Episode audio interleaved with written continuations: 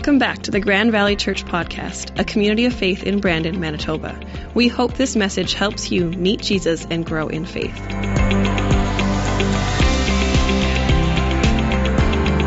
Well, as I mentioned before, we are launching into a new series today. And I always like launching into a new series and saying, you know, this is the new topic that we're jumping into, that we're going to be walking through for the next couple weeks, because it's a time for us to say, hey, this is what we want to focus on, because there's something in this for us to hear, something in this for us to focus on.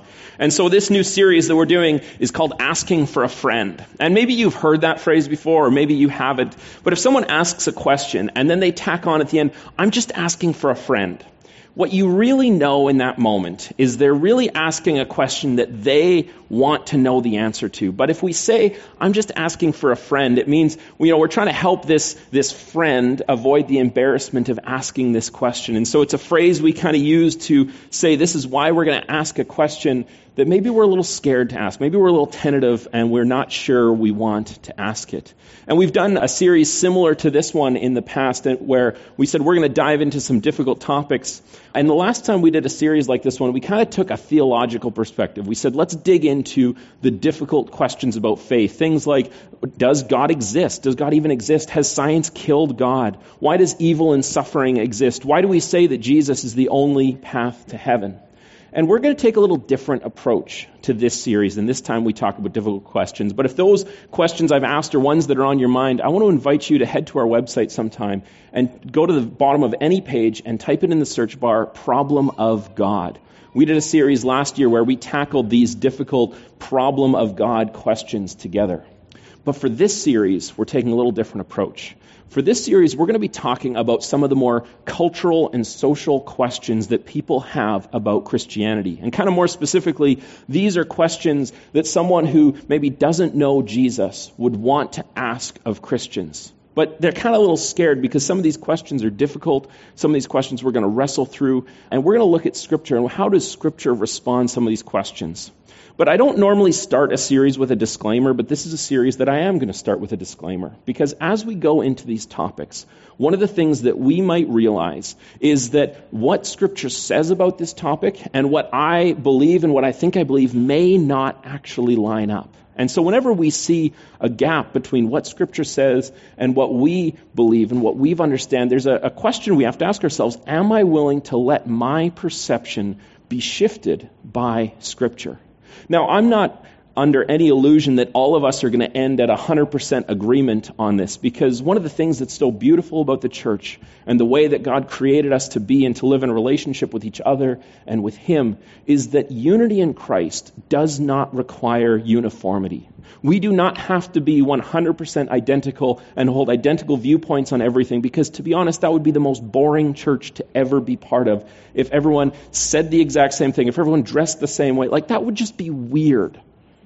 And so the unity we have in Christ of who God is, what He's done for us, His love for us, that is what we hold core.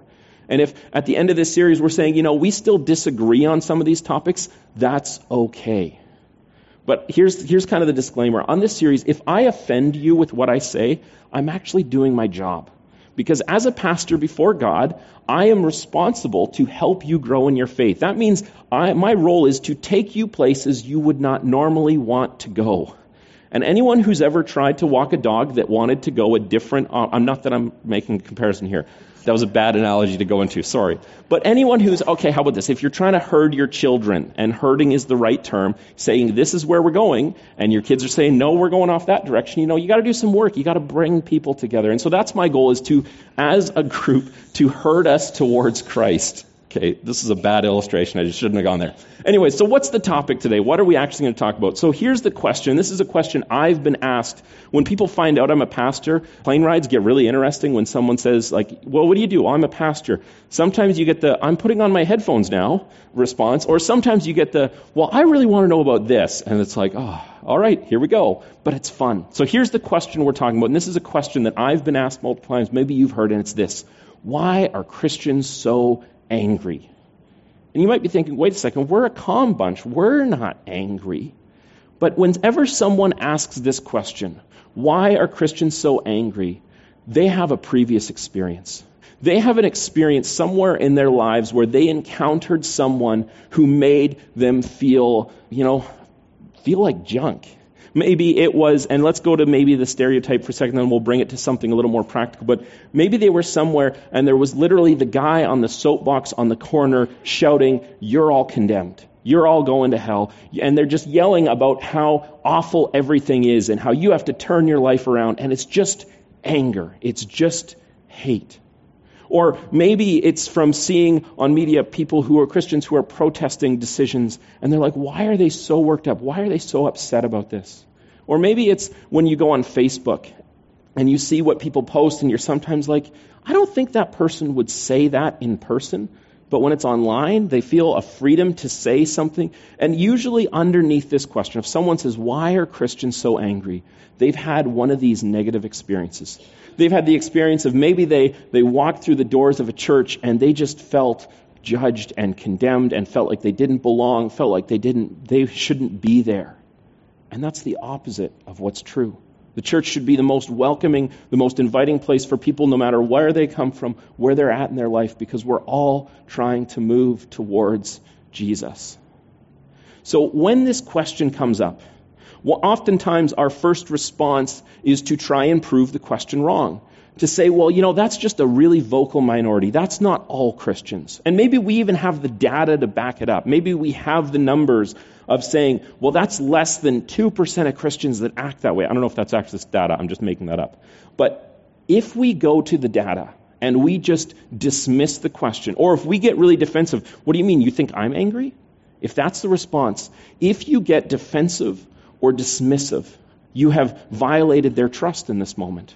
Because they've come to you with this question, whether it's their own or asking for a friend, why is this going on? And if we get dismissive or defensive, we actually disrespect the person asking the question because they're not looking for data. They're looking to make sense of an experience, an experience that wasn't positive, was likely quite negative, and they want to get to the bottom of it.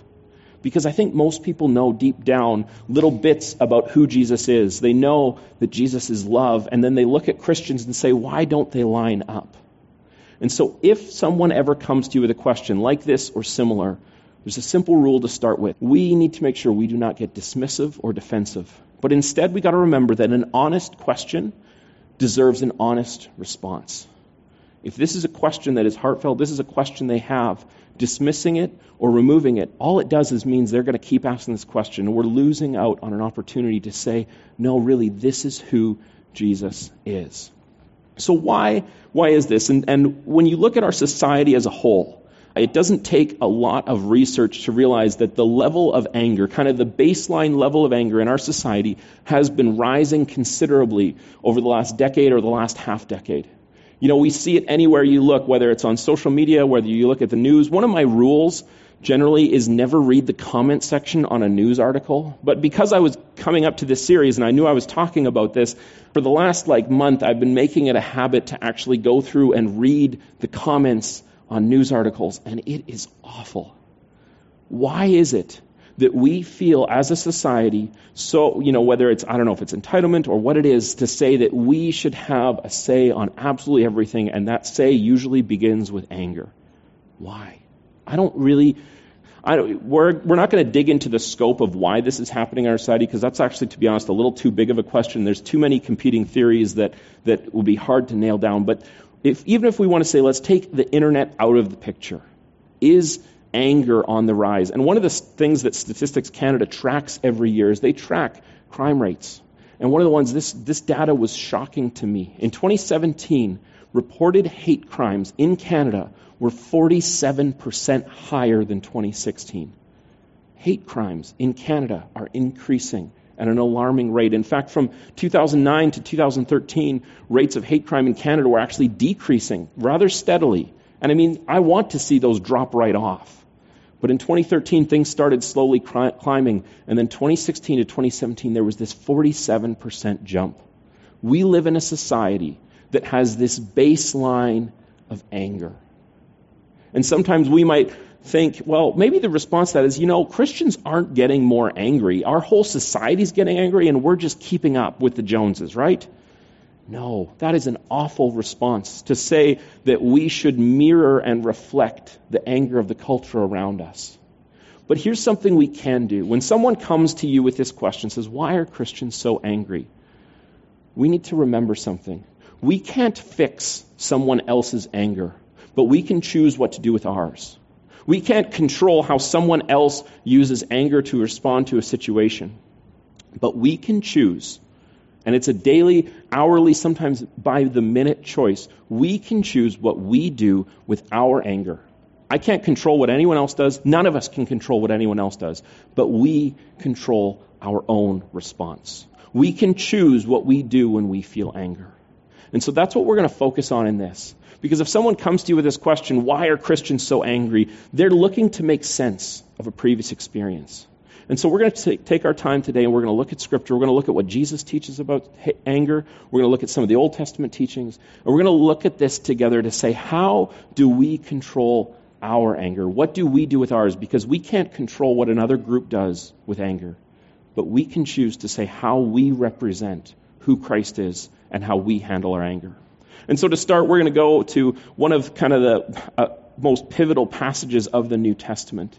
And this is early on in Jesus' ministry. So around, well, year zero, around there, Jesus was born. And when he was 30 years old, he started his ministry. So uh, the first 30 years of his life, we know very little about Jesus. But at age 30, he's baptized and he begins his ministry. And he starts teaching people about a new way of understanding their relationship with God. And as these crowds growing, Jesus gets to this point where he can't really enter the cities very easily because people are following him and they're listening to him and they're saying, What you are saying is, is incredible. It is so different from what we've always heard, but it rings true and it's leading us closer to God.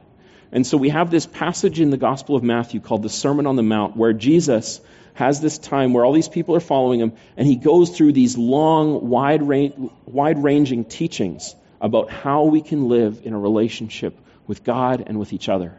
And in this, he uses these statements where he says, You have heard this. And he refers to their Old Testament law. He refers to kind of their legal code that set the Israelites apart from the rest of the world. And every time Jesus says, But I tell you this. And so he says this He says, You have heard that our ancestors were told, You must not murder.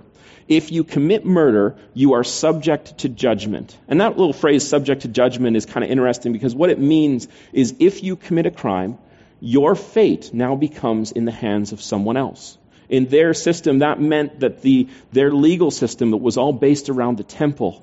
It was up to the Levites to make the decision about your fate. And the penalty for murder was death. They, they had capital punishment in those days. And so if you committed murder, that meant your fate was now in the hands of the priests and the, and the leaders to decide what to do with you. And then Jesus changes this. He says, But I say, if you are even angry with someone, you are subject to judgment. If you call someone an idiot, you're in danger of being brought before the court. And if you curse someone, you're in danger of the fires of hell. And it's like, whoa, wait a second, Jesus, what are you doing with this teaching? Because we know that that's the punishment for murder.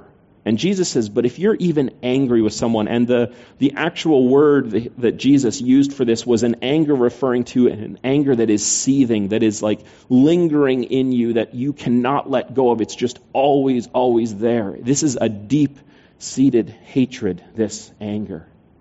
Because prior to this point, prior to Jesus saying this, you could want to kill someone. Your life could be infected with anger towards the certain individual, but as long as you never actually act on that anger, you're good. Right? That's what the Old Testament, that's what the Ten Commandments still allowed. As long as you don't cross that final line, you're good. But Jesus changes it. And he says it's not about how close can you get to that line before you actually step over the edge and commit murder. He says your anger is what determines what's going on with you your anger, what you, how you view others. Jesus takes this from a legalistic boundary and says, no, this is actually about relationships and community. This is how you connect with each other that this matters. And so if you are even angry with someone, if you are holding on to anger, if you're holding on to a grudge, in Jesus' eyes, that is equivalent to wanting to murder that person, to actually taking that step. And so Jesus goes on and he says, So how do you live this out? Because that's a pretty steep requirement. And so he goes on in the next verse. He says this So if you are presenting a sacrifice at the altar in the temple, I'm going to pause there just for a second because before Jesus, their whole legal system was based around the temple. It was based around that if you broke one of the laws, if you committed a sin, there was a prescribed response to it. There was an offering, a sacrifice that you would bring to the temple that you would give to God as an act of repentance and to show your remorse. And then that sacrifice is what would essentially absolve you of your sin. That was the way their system works. And now, Jesus, we know this about him that when he willfully chose the cross, when he died for us, he was the once and all sacrifice that ended that whole temple system. Jesus is the sacrifice for our sins, for anyone who's, who chooses to put their trust in Jesus and be covered by him our sins are forgiven. And that is a forgiveness that is open to absolutely everyone. But at this point, when Jesus is teaching, this is before he's done that. This is about three years, two and a half years before that. And so Jesus says this If you're presenting a sacrifice at the altar in the temple, and you suddenly remember that someone has something against you, leave your sacrifice there at the altar, go and be reconciled to that person, then come back and offer your sacrifice to God. So there's a something interesting that Jesus says. He doesn't say, if you've offended someone or if someone has offended you. He just says, if someone has something against you. It doesn't matter if you were the perpetrator or the victim of someone's anger. It is up to you to reconcile it. Leave your sacrifice, go be reconciled, come back to offer your sacrifice. Now, Jesus knows that the temple system is going to come to a close. So when he gives this teaching, he is setting up this is how the church is to act after that how we treat anger, how we treat differences, gets focused on a relational thing. How do we be reconciled with others? How do we do this? How do we live this out? And what it does is it takes humility to actually go to someone and say, hey, I know we have a problem. Let's talk about it. How can we figure this out? How can we find resolution? How can we find restoration? Because that is the antidote to anger. Because anger that is untouched will only grow and fester and build. But if we uncover it to the light, if we say, let's talk about this, let's discuss this, we can actually find healing instead of letting that anger grow. And so, this is the baseline teaching that Jesus gives to the church of saying, if you are angry, it's equivalent to murder. And so, you need to let go of that anger. And if you realize that you're angry with someone or if someone's angry with you, it doesn't matter which side you are, the responsibility is on you to resolve that. And so there's a question what do we do with that? Where in our lives do we know there is an issue we have to go and find resolution for? And that's a difficult thing. It's not going to be easy, but Jesus is saying it's worth it. Now, when we talk about anger, there's also this question that comes up of saying, well, hang on a second aren't there times when anger is justified, when anger is the right response to a situation? Aren't there things that happen in our world that we should be angry about? And the answer to that is obviously yes. There are things that should evoke a response of anger in us. But Scripture is also very clear on saying what it is that we're allowed to be angry about. Because remember, when we hold anger, we can do some awful things with it. And so we got to be careful that the way we use anger, even when it's justifiable, is done within the limits of what God gives to us. And so if we go back to the Old Testament, we go to a book called Proverbs, and Proverbs is this collection of wisdom, and a big chunk of it was written by King Solomon, who was known as the wisest man and the richest man who ever lived. In fact, even if you adjust his wealth for inflation for today, he would still be the most wealthy person by several orders of magnitude. And he was wise, deeply wise, because when God said, You are now the king, I'll give you anything you want, he didn't ask for gold and wealth and influence. He asked for wisdom. And so God gave him wisdom. And so in this book of Proverbs, it's just, there's no real narrative thread to it. It's just a con- continual gathering of these things of wisdom and these moments of truth that we are to reflect on. And so in Proverbs 6, starting at verse 16, this is what the book of Proverbs says. It says, Here are six things God hates, and one more that he loathes with a passion. So this is our listing. This is what we can be angry about because this is what God is angry about.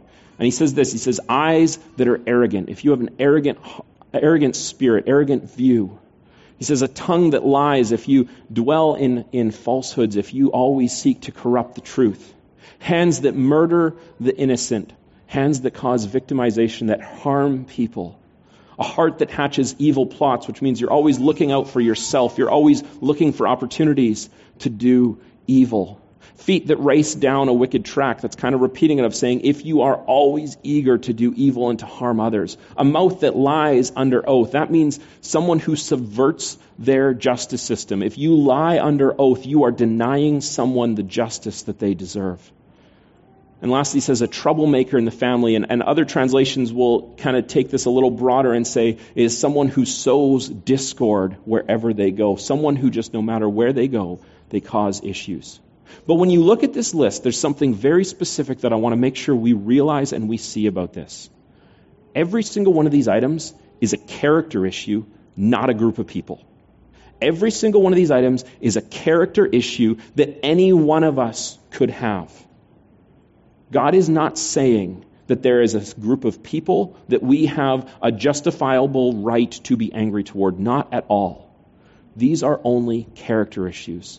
And these are character issues that any one of us could have. And in fact, if we look at that list and if we're brutally honest with ourselves, I'm not going to ask you to put up your hands at all this, but if we're brutally honest with ourselves, we'll look at that list and say, you know, some of those apply to me. I've done some of those things. I've had those character flaws.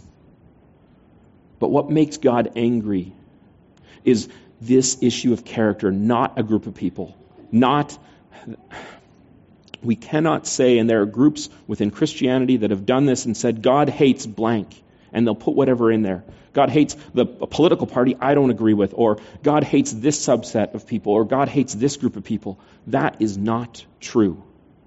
The only thing that Scripture gives an allowance for is the character issues that divide us from God, the character issues that harm and wound people who are innocent. That is what God hates. And so we have to ask this question. So when we see injustice, when we think, see things like slavery, sex trafficking, when we see horrible instances of abuse, when we see people, I mean, murder is one too, of saying when we see those things, we should have a response of anger. Because it means that we know that that's not how it's supposed to be. But we kid ourselves if we let that anger turn into anger towards the person or the perpetrator. We need to keep our anger focused on the issue, not the person. So, what do we do with this anger when we feel it? What do we do with it? And, and sometimes, you know, we have this illusion that we think that anger is just a negative emotion that we should try to get rid of. And we won't be able to because there's something unique about anger. And this is how God created us and how God designed us. And we can go too far with this. But this is something unique that, that our scientists and our, our sociologists, our psychologists are starting to discover, and they're writing about this, saying that unlike other negative emotions, so I'm quoting Dr. Alan Lambert, a assistant professor of psychological and brain science. You know, this guy's way smarter than I am, and this is what he is coming to understand about anger. He says, unlike most negative emotions like fear, sadness, which are part of the avoidance center in the brain, that means when we feel those things, we want to get away from them, we want to avoid them. He says anger is an approach emotion that actually motivates people to act on and try to fix the perceived problems in their environments. So when we feel anger about one of these things that God hates, when we see injustice and we feel angry, we have a choice. Are we just going to let that be anger and let ourselves be consumed by it? Or is it going to motivate us to do something about it? Is it going to motivate us to try and be part of the solution and to solve this issue? See, we got to ask this question of ourselves and ask this deep question and be honest of saying, if you are angry, what are you angry about? Are you angry because you like that feeling of anger? Because you like that rage? Or are we angry because we say we need to do something about this? In fact, uh, maybe a way of clarifying this question further is to ask ourselves Is my anger motivating me to make a difference in the lives of people who are affected by injustice? Is our anger motivating us to make a difference? Is our anger helping us to be part of the solution? If we dig back to our initial question, why are Christians so angry? If someone asks you that question, there is a wound underneath that question. And showing all the data, saying, oh, that's just, that was just one person, that doesn't solve it. But instead, are we willing to say, you know, how do we get to healing in this? How do we move towards being part of the solution when we see injustice, when we see things like this? And so we got to be careful that we don't let our anger at injustice turn into anger towards a person. Lately, there's, uh, there's been a big news story in Manitoba about these two young men who were on the run from BC, who were wanted in connection to some murders in BC. And those guys ended up in northern Manitoba. And as I was reading the comment sections on the RCMP Facebook posts, and as I was reading the comment sections on CBC and, and CTV and Global, you know what the most common response was? The most common comment was, I hope those two guys die. I hope that when they're found, they get shot and killed. You know what? Those guys need to stand before justice. And this week, you know, their remains were found. The they haven't officially confirmed that, but the bodies are going for autopsy. They found two human remains. But our response to that as followers of Christ should be yeah, there should be some anger in that. These guys broke the law. These guys cut people's lives short. They should stand for justice. But our response should never be hatred towards that. We don't know these two guys' life story. And I'm not trying to just soften what they did. But there are families around these people who are deeply wounding. I couldn't imagine being a family member of one of those two guys and reading the comments on the news stories. Could you imagine that? That would be awful. So instead, we got to ask this question when we feel anger, when we feel outrage, what do we do with it? How do we keep it about the issue and not make it about that person. Because wait a second, remember what Jesus said. If you are angry at someone, you are subject to judgment. If we let those thoughts take root in us, we are the ones who become subject to God's judgment. So, how do we change this? How do we get out of this? How do we get away from anger? I want to take us to two last passages, one from Jesus and one from Paul. And the first one is this, and you might wonder at first, what does this have to do with anger?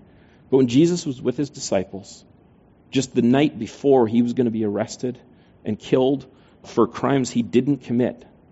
His whole, his whole trial was a sham to get Jesus killed, to get rid of the problem that the religious leaders had with him. But this is what Jesus tells his disciples. He doesn't tell them, you need to fight this tooth and nail.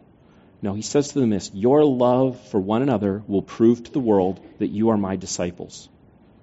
It doesn't say your hate, it doesn't say your anger. It doesn't say your outrage. It doesn't say your social media posts or the memes you share.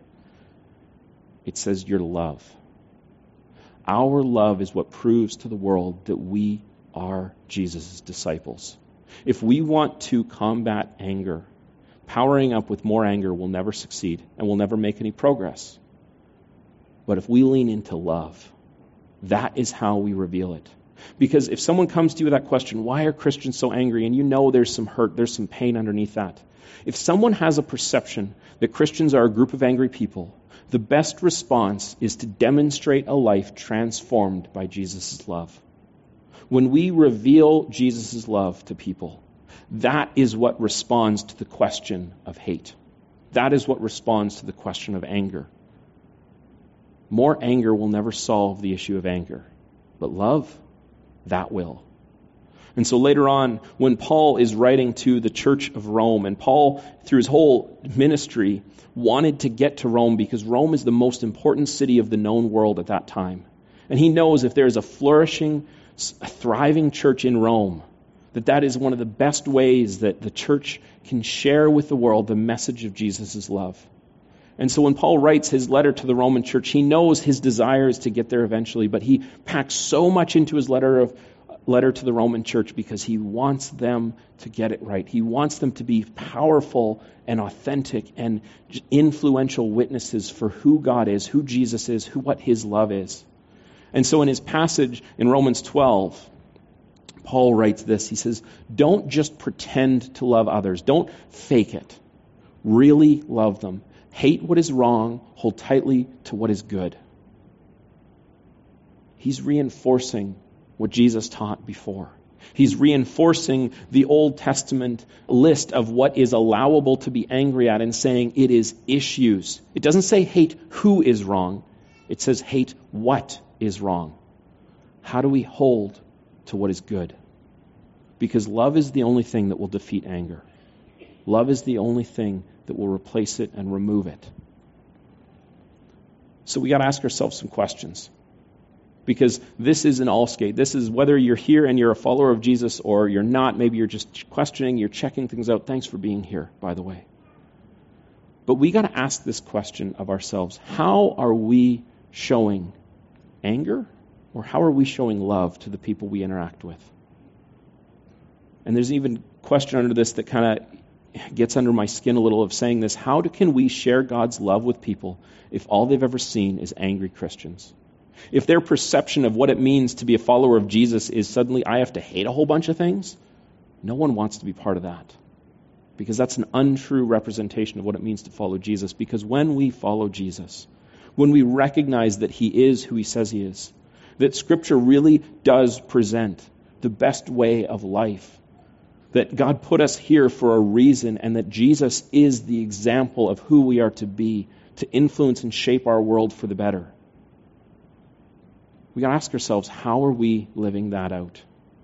How are we showing love instead of anger? And if you're feeling anger, if there's things that make you upset, things that make you angry, you got to ask this question. And maybe this is a question you might have to sit down with a counselor and wrestle out with them because they can ask you the, the questions that will dig into the reasons behind this. But we've got to ask what's at the bottom of your anger? If you feel anger towards a group or anger towards an issue or anger towards something, you've got to ask what's at the bottom of it? Why am I feeling this way? Because here's the bottom line anger cannot create something good, but love always does. That's why when Jesus came, he came to be the revelation of God's love to us because he was God with flesh on, come into our world to reveal Christ, to, to reveal God to us through Christ. So, what are we doing? How are we creating with love instead of letting anger get the best of us? Let's take a moment. Let's pray about this together. God, we know that you came to show your light and your love to the world. And when you rose back to heaven, you gave your followers this, this mission to be your witnesses where they were, to go further with it, to go even further with it, and eventually to reach the ends of the, of the world with your love and your peace and your presence. And so, Lord, that's the mission that we still have, and you know it because you've given this mission to us. And it's up to us to lean in to follow this. It's up to us to dive in and to be your representatives. And we know you are with us always. So, Lord, would you help us to realize that when we have anger in our lives, when we start feeling upset, when we get this anger, would you help us have that gut check? Would we be able to listen to your guidance and to ask, is this of you? Is this anger at injustice? Is this anger at an issue? Or have we let it turn into anger at a person? And if it is, Lord, we know that you love to forgive, that you love to care for us. You love to show your forgiveness and your mercy and your grace. And so, Lord, would you help us to receive that? Would you help us to turn from ways we have used anger improperly and instead turn towards showing your love deeply? Lord, help us in this. In your name we pray. Amen.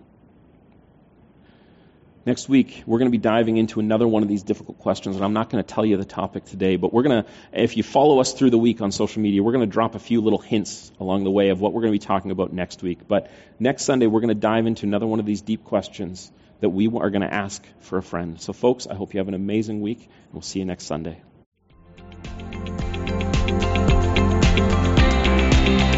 We hope this message helped you to take the next step in your faith journey. If you're in the area, we'd love to have you join us Sundays at 11 a.m. You can find out more about us by going to mygrandvalley.ca.